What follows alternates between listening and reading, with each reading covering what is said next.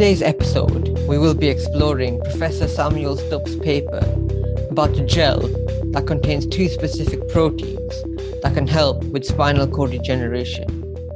But these two specific signals are even more important because they've been given the ability to dance faster, and that means they are better. Listen in to learn more. He may not be a neuroscientist, but a chemist. But in my mind, anyone who has an interest in neuroscience and does neuroscience based research is a neuroscientist.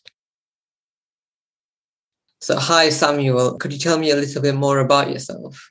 And thanks for having me in this podcast. I am a professor of material science and engineering uh, and professor of chemistry, medicine, and biomedical engineering at Northwestern University. I also direct the Simpson Querrey Institute for Bionanotechnology at Northwestern University. Uh, Northwestern University has two campuses, one in Chicago and one in Evanston. So these are two adjacent cities. I have laboratories in both places. And how many researchers do you have in both combined together? Uh, I, you know, have nearly uh, 45, 50 investigators that are part of my team. Uh, usually is about 50. A large team. Yeah, it's a large team, and some of them are stationed in my Chicago laboratory. Mm-hmm. Others are stationed in the Evanston laboratory. Evanston is basically like like a suburb city of mm-hmm. Chicago, so it's they're just 13 uh-huh. miles. They're very close to each other. Yes, and uh, so we are a we are not a neuroscience lab. We are a material science and chemistry lab, mm-hmm. but we work in neuroscience, obviously, and uh, and also other areas of bionanotechnology. And very broadly, we are interested in regenerative medicine.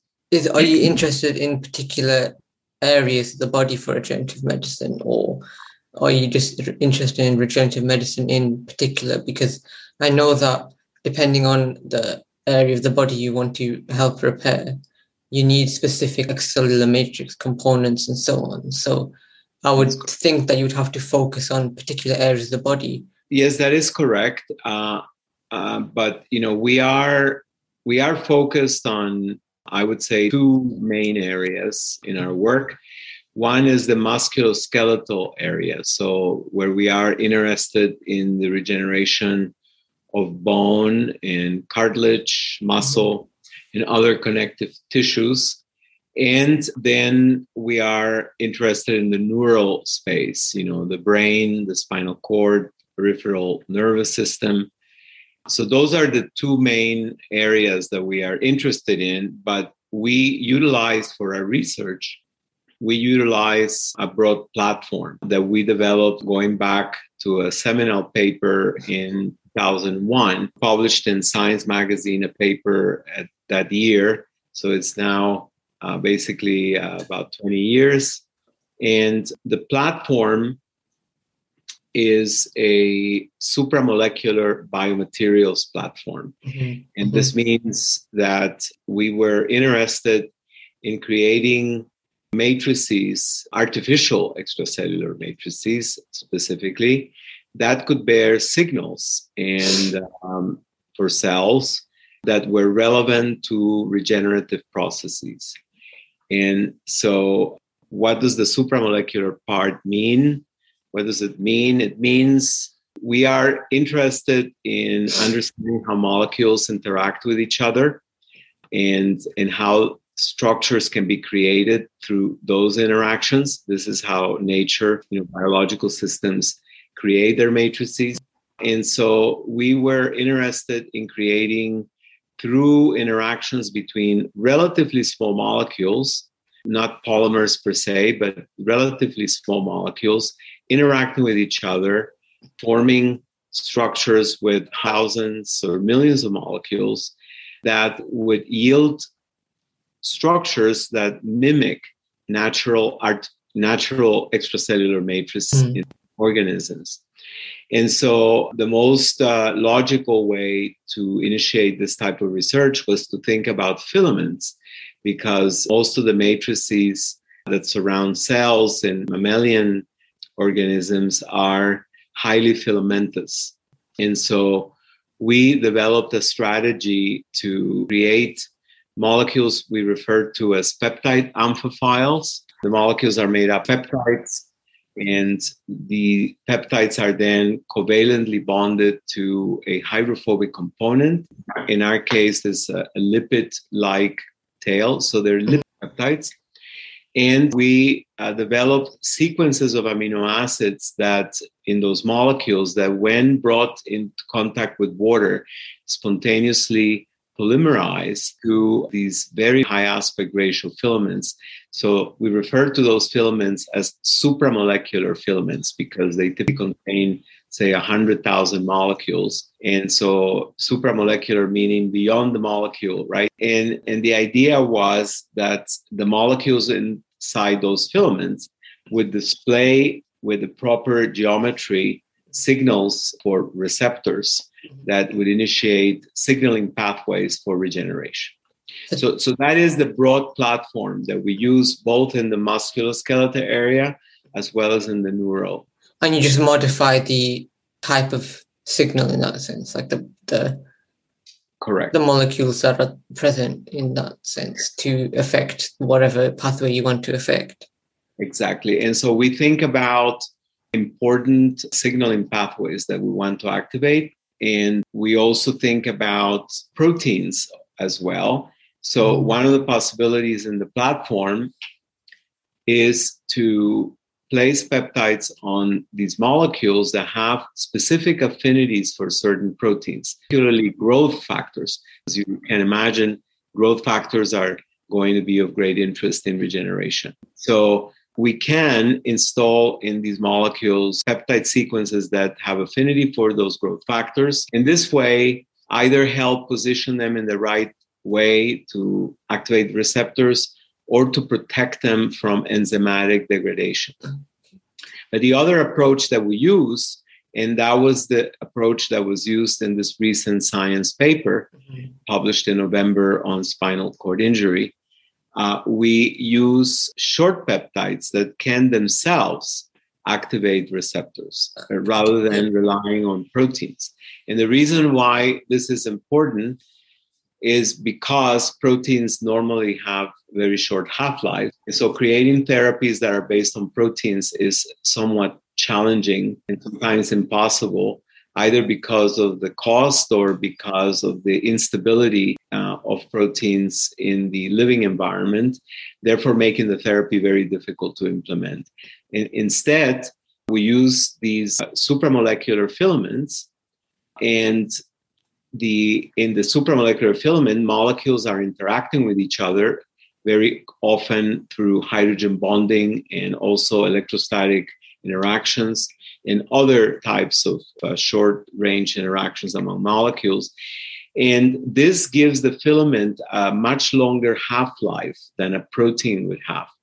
And so, if part of those molecules in the filament have a peptide sequence that that functions effectively as the growth factor, even though it is not a growth factor, then the half life is greatly extended, and then the therapy becomes more possible.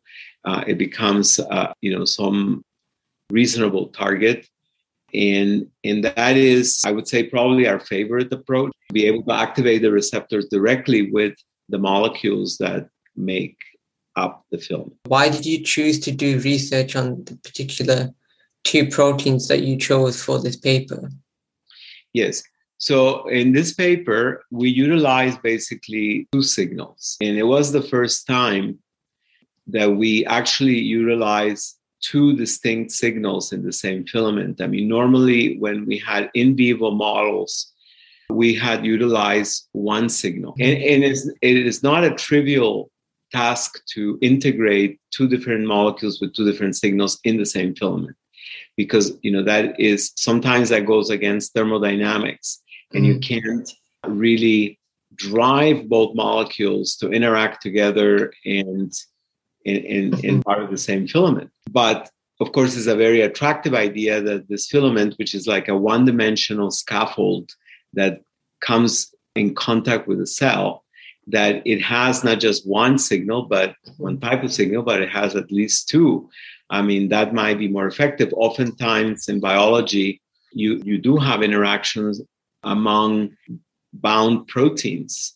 So that was a major change relative to our earlier papers uh, after years where we typically have focused on one signal. In this case, we chose one signal that we knew from a paper that we published in 2008 that was particularly useful in doing two things biologically. One, first, there was a paper in 2004 in Science that showed that this particular signal on our uh, filaments, on our uh, peptide amphiphile supramolecular filaments, had the ability to turn neural stem cells into neurons. I mean, to control the fate of the neural progenitor cells or neural stem cells.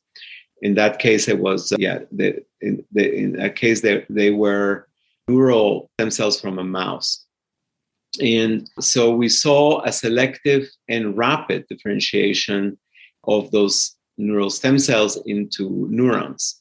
And the mechanistic details were not really very clear, but it was a real breakthrough because normally when neural stem cells are cultured, you know, you get you get uh, different types of cells. You may get mm-hmm. astrocytes, you know, glial cells or oligodendrocytes. In this case, we effectively got a, a, pure population of neurons. And so that was pretty exciting. Mm-hmm. And we were not using any proteins, any growth factors. We were just using the filaments so so that was an interesting thing in the neural context and then in 2008 we used the same filaments in a model of spinal cord injury and we discovered that those same filaments are very useful at regenerating axons of an injured cord. In those days, we were looking at rather mild injuries of the spinal cord. We still saw some improvement in functional recovery after a mild injury to the cord in a murine mm-hmm. model. We, we actually did both mouse and rat model. And so that was in 2008. And so that was the background to this new paper. And so we continued to investigate these systems, understanding better the chemistry, the synthetic chemistry that is needed to, to create the molecules, the mm-hmm. material science to understand the self-assembly of the molecules into filaments, whether the filaments bundle, are they cylindrical, are they are they uh, ribbon-like? I mean, studying a lot of details, and so and, and also understanding how that signal works. And so we learned a lot about that, in, you know, in the last, uh, uh, I would say, five to eight years or so. And that is the backdrop to the launching of this new study that resulted in the science paper. We use that signal again, but now in, in very interesting new molecules that we created. And then the second signal that we chose is a mimic of fibroblast growth factor 2 and FGF2 as it's known in biology. FGF2 is a very important uh, mitotic signal that induces the proliferation of cells. And so we thought that having access to um, a proliferative signal should be important in the repair of the cord. And, and that turned out to be extremely important. And so we were very lucky to have had that insight. We combined the two signals. We the FGF2 signal was in fact a, a peptide that had been reported earlier in the literature. We actually published on that uh, signal in, another context, not in the context of spinal cord injury. A few years back, we, we reported on it that this, mm-hmm. this paper is cited in the science paper. And here we used it then combined with the axon extending or axon regenerating signal that we had mm-hmm. used so this signal, you know, is a sequence of about 12 amino acids or so, and it activates the FGF2 receptor.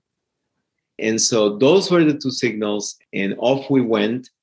But of course, the most important breakthrough of this paper had to do with something other than the signals. I mean, even though the using the two signals was very important, very powerful, but but there was a real breakthrough in this paper which had to do with the motion of the molecules that make up the film. We got interested in this idea of motion and dynamic mm-hmm. of the molecular components of the filaments.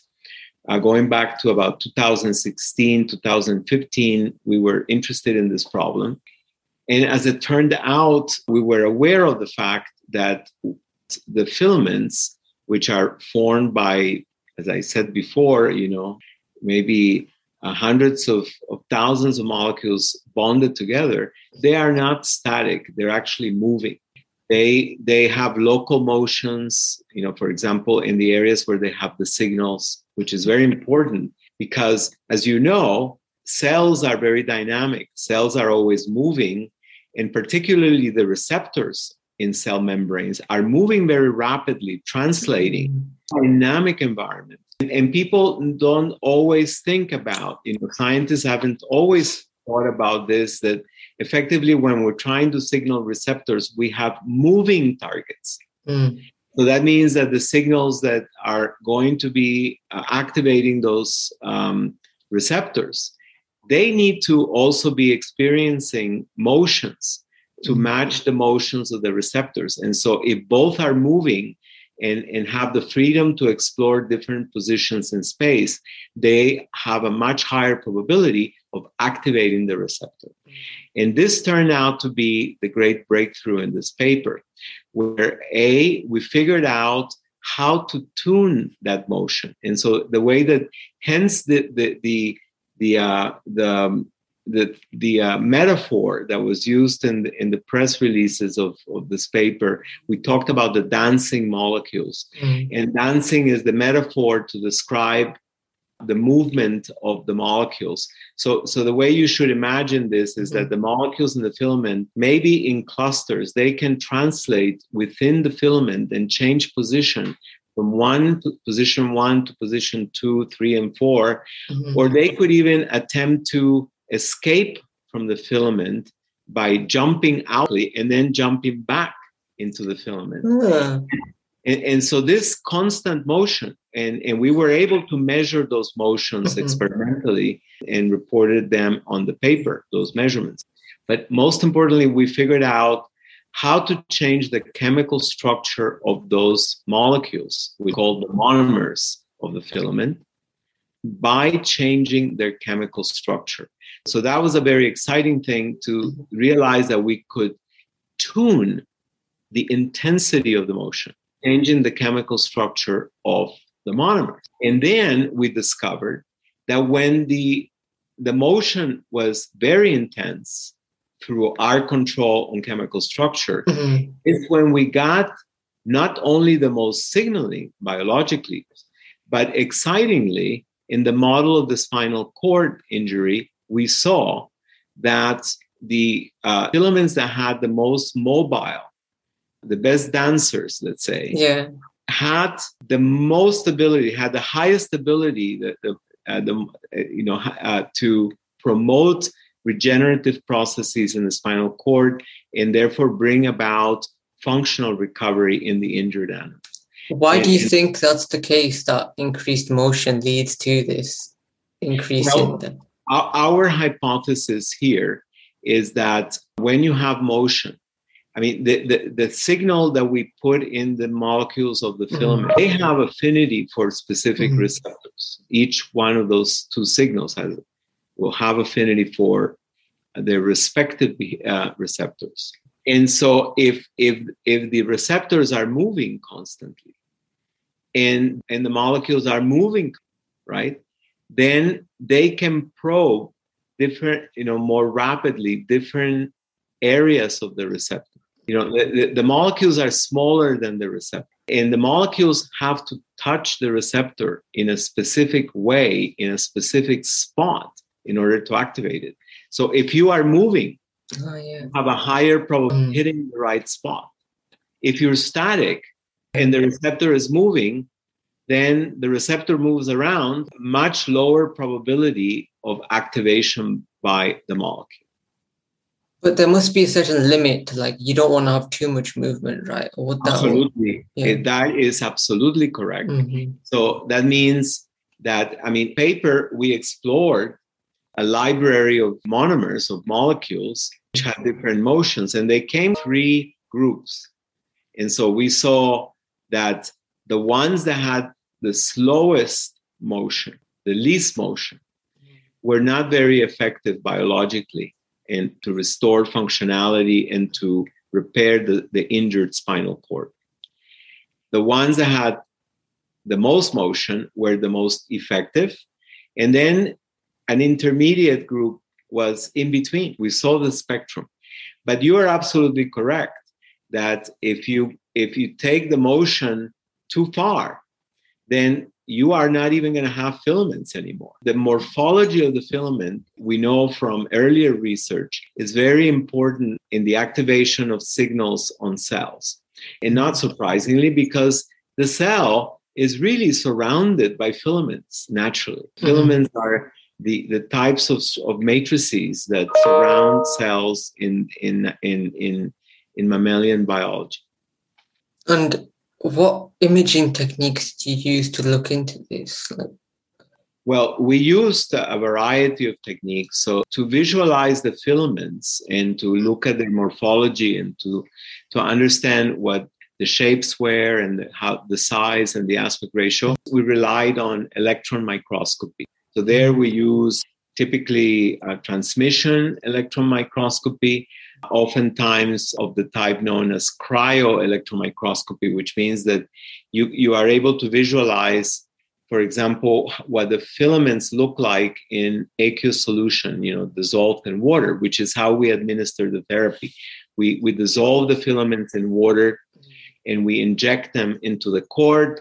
And then by design, when the filaments touch the tissues of the spinal cord, they form a network. They collapse together, and this has to do with the presence of electrolytes in the physiological fluids. And so that causes the filaments to build a network in around the spinal cord.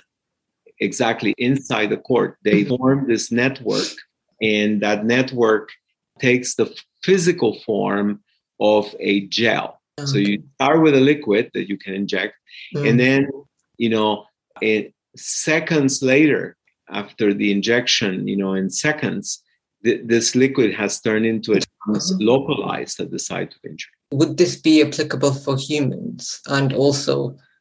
Yes, this is our hope. We, uh, and for I, I will tell you about that in a minute, but I will just finish up. You asked me about the imaging techniques. The other technique that we utilized a lot is the so called optical microscopy, It's a very popular technique these days to um, where you can visualize things at different planes in, in confocal microscopy was used to look at the anatomy of the cord after the injury and after the administration of the therapy. Now, going back to your question about applicability in humans, I think this therapy is, is very much therapy that can be realistically translated to humans mm-hmm. because First reason is that it doesn't involve the use of living cells, mm-hmm. which are much more complicated therapies to translate when you're trying to use cells to create therapies, or when you're trying to use genes for therapies, or when you're trying to use proteins for therapies.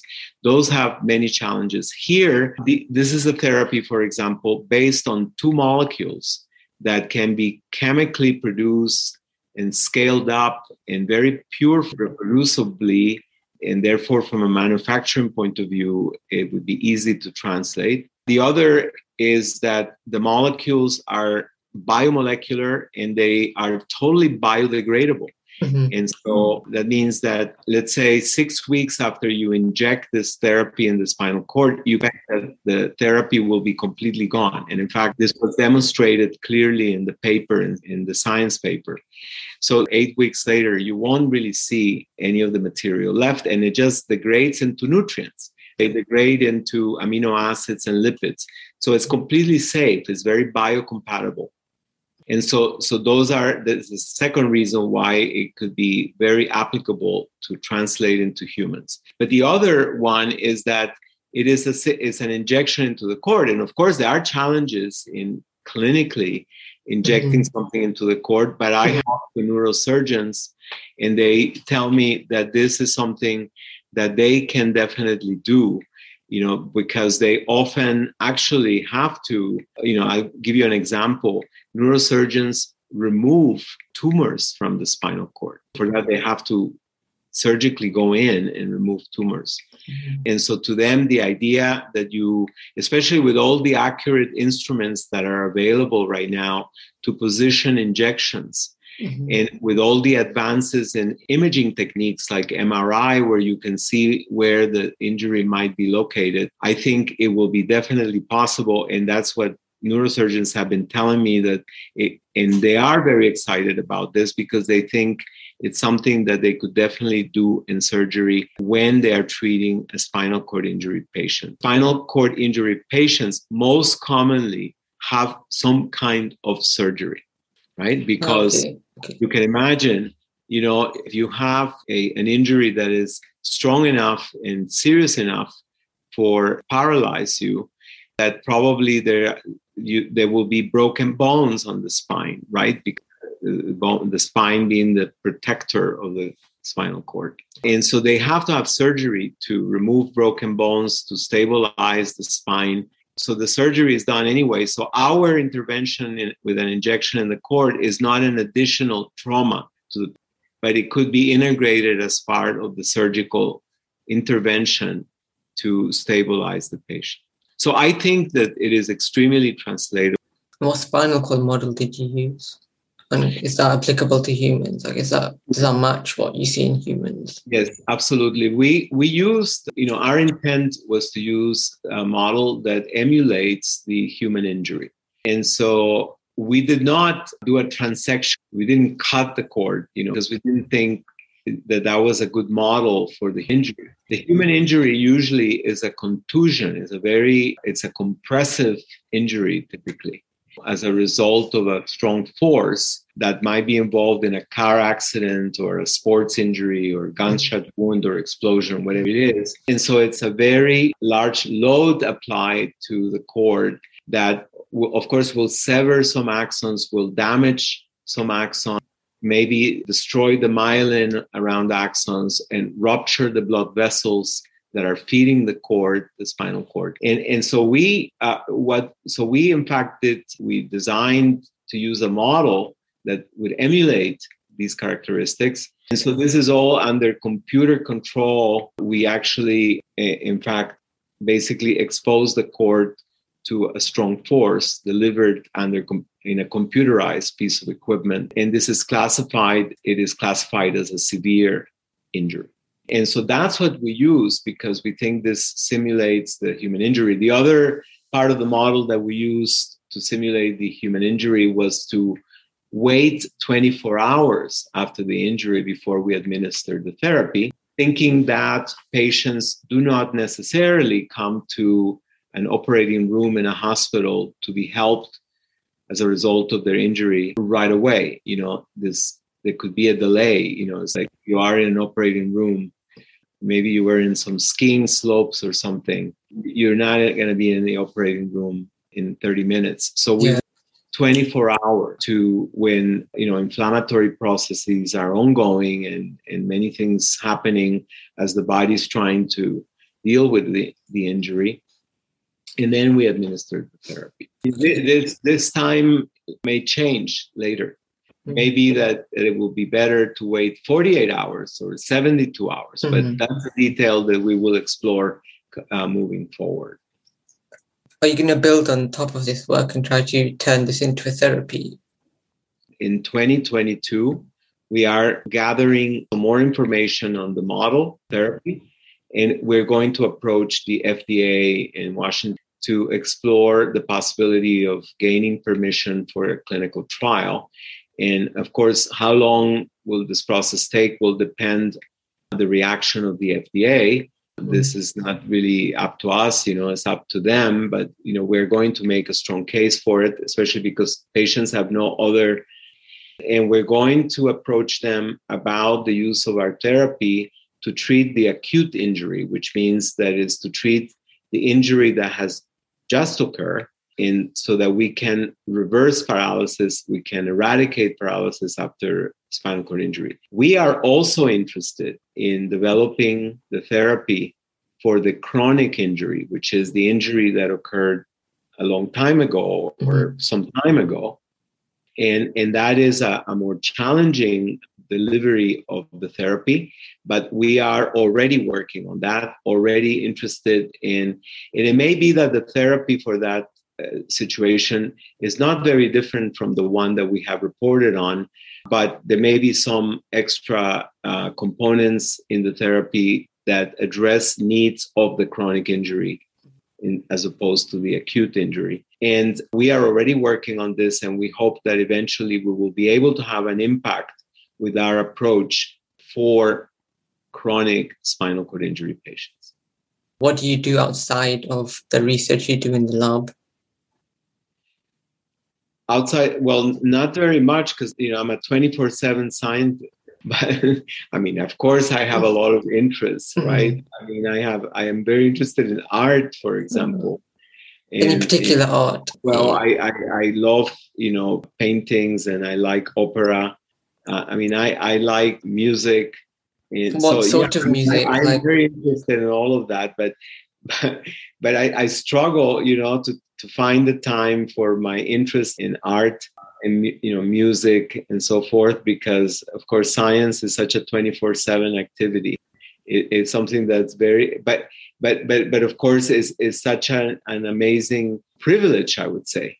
It's, it's a something that I don't take lightly I realize that I'm lucky to be doing something that I absolutely love and I'm passionate about. And, but the, the, bra- the brand of science that I, or the type of science that I, I am interested in is a science that can have societal impact. You mm. know, I always. I'm exactly, yeah, that's that what science should do yes that's what scientists should really think about that mm-hmm. you know, solve our biggest problems to bring about a better life for everyone and to take care of our planet as well yeah at the same time. So so i i you know that's the, the brand of science that i subscribe to.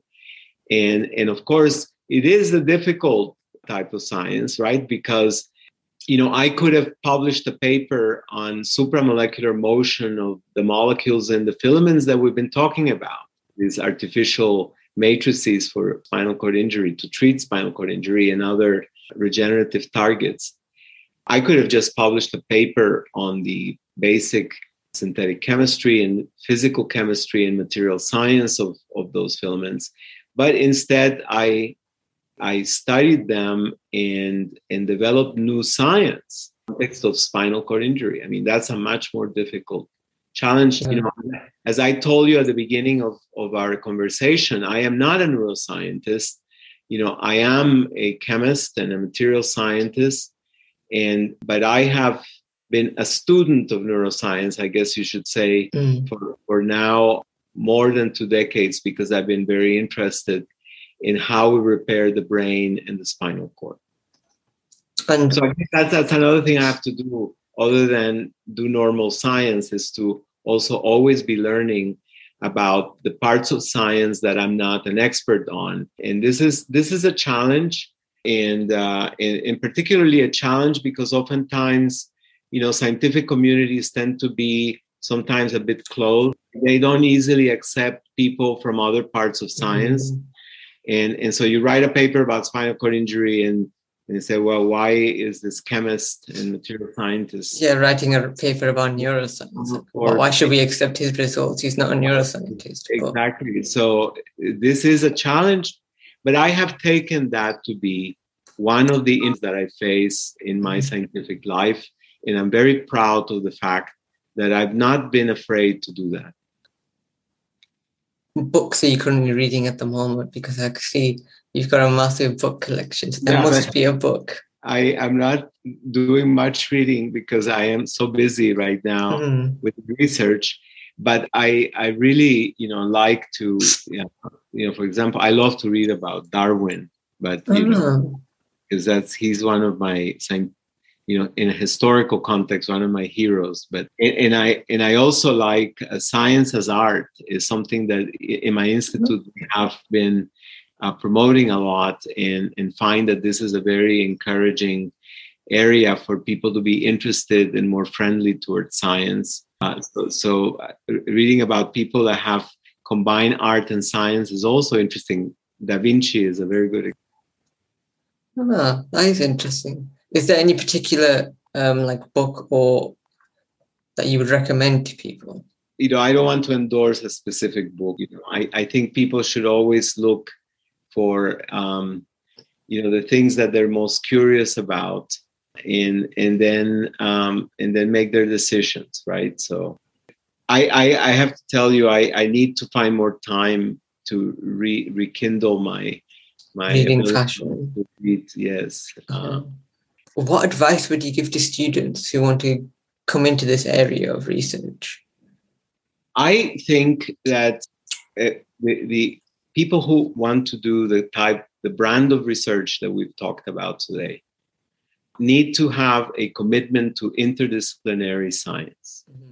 In other words, you need to have the commitment to learn about many parts of science uh, and do this from the very beginning as they begin their studies in the university.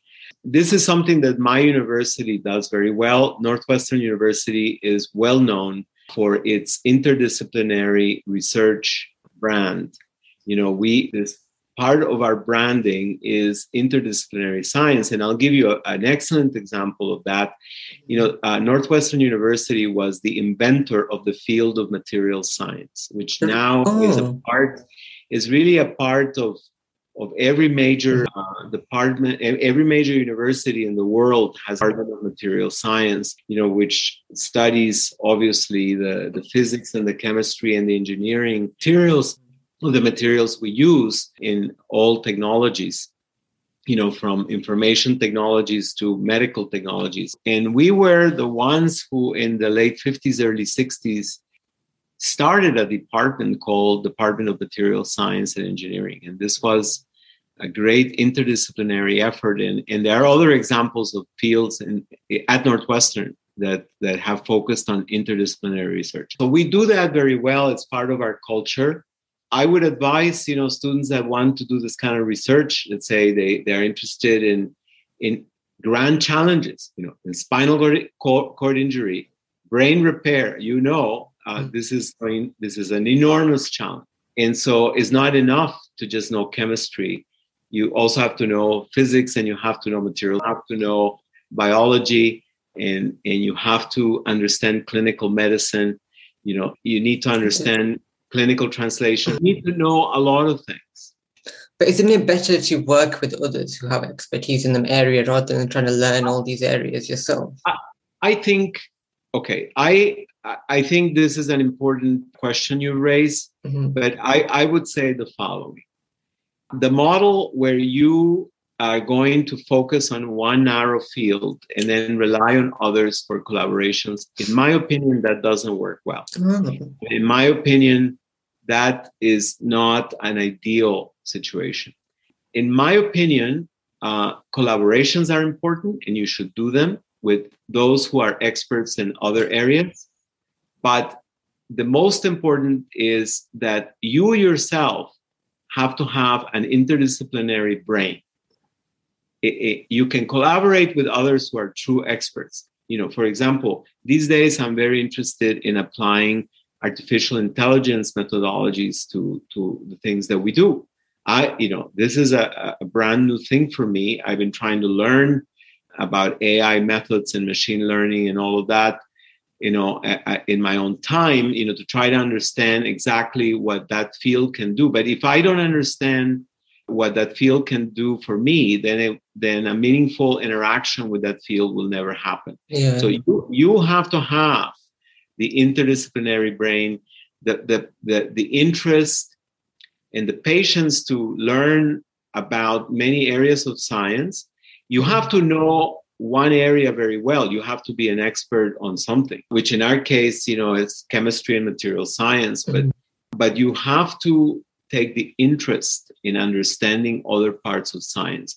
Be like the way scientists used to be centuries ago. They were like, like yeah, that. multi like they were like you they mentioned Da Vinci. Like Da Vinci was an engineer. He was a painter. He was absolutely. Mm. But then, as as science developed exponentially, particularly in the in the in the 20th century, we mm-hmm. became you know more specialized and i think now we need to diversify again and so i think that individuals have to be able to have to do that and at the same time seek collaborative efforts with other scientists with other colleagues who are experts at other things mm. so it's a balance it's a balance of both it's been a great talking to you and you've given a lot of good information and good advice as well so it, thank you. Thank you for inviting me to do this pod with you. I have enjoyed the conversation with you and, and wish you a very happy holiday season and a happy new year. In summary, dancing molecules are good for us. And maybe dancing is too. I'll let you decide on whether you want to take it up. Professor Stupp's experiments involve taking two protein sequences that bind to fibroblast growth factor and laminin receptors, respectively. The reason these receptors were chosen is because both receptors have been shown to be extremely effective in regeneration, cell proliferation, blood vessel formation, and extracellular production, and more. I could carry on going on about the pathways they activate, but I think you get the picture. This research was also made interesting by the fact that different protein sequences were used that were found to have increased motion. And because they had the increased motion, that led to the increased regenerative effects that was seen in cells and mice. The molecules that danced more were more likely to fit into the receptors and therefore activate them and lead to repair. I have a feeling this research could have wide ranging implications. The other thing I liked was the fact that they tested it in animal models of spinal cord injury. And now the only hurdle is to test it in humans. And hopefully it will be an effective treatment strategy. Science is truly a great thing. And Samuel agrees with me. We love science even though we both realize that you still need to do other things. He has books, arts, and more. I have writing books and spending time outside and with my family. If chemical research like that conducted by Stupp's, by Samuel, interests you, then make sure to keep your mind open because he recommended multidisciplinary research and keeping your mind in many different fields at once. So get your head down and get learning. Don't forget to check out the links, which I'll put in the description. I would also be happy to talk to anyone about any questions you have in regards to the science. And if you or someone you know wants to come on the podcast, then get in touch. Be sure to also share the podcast and comment if you liked it.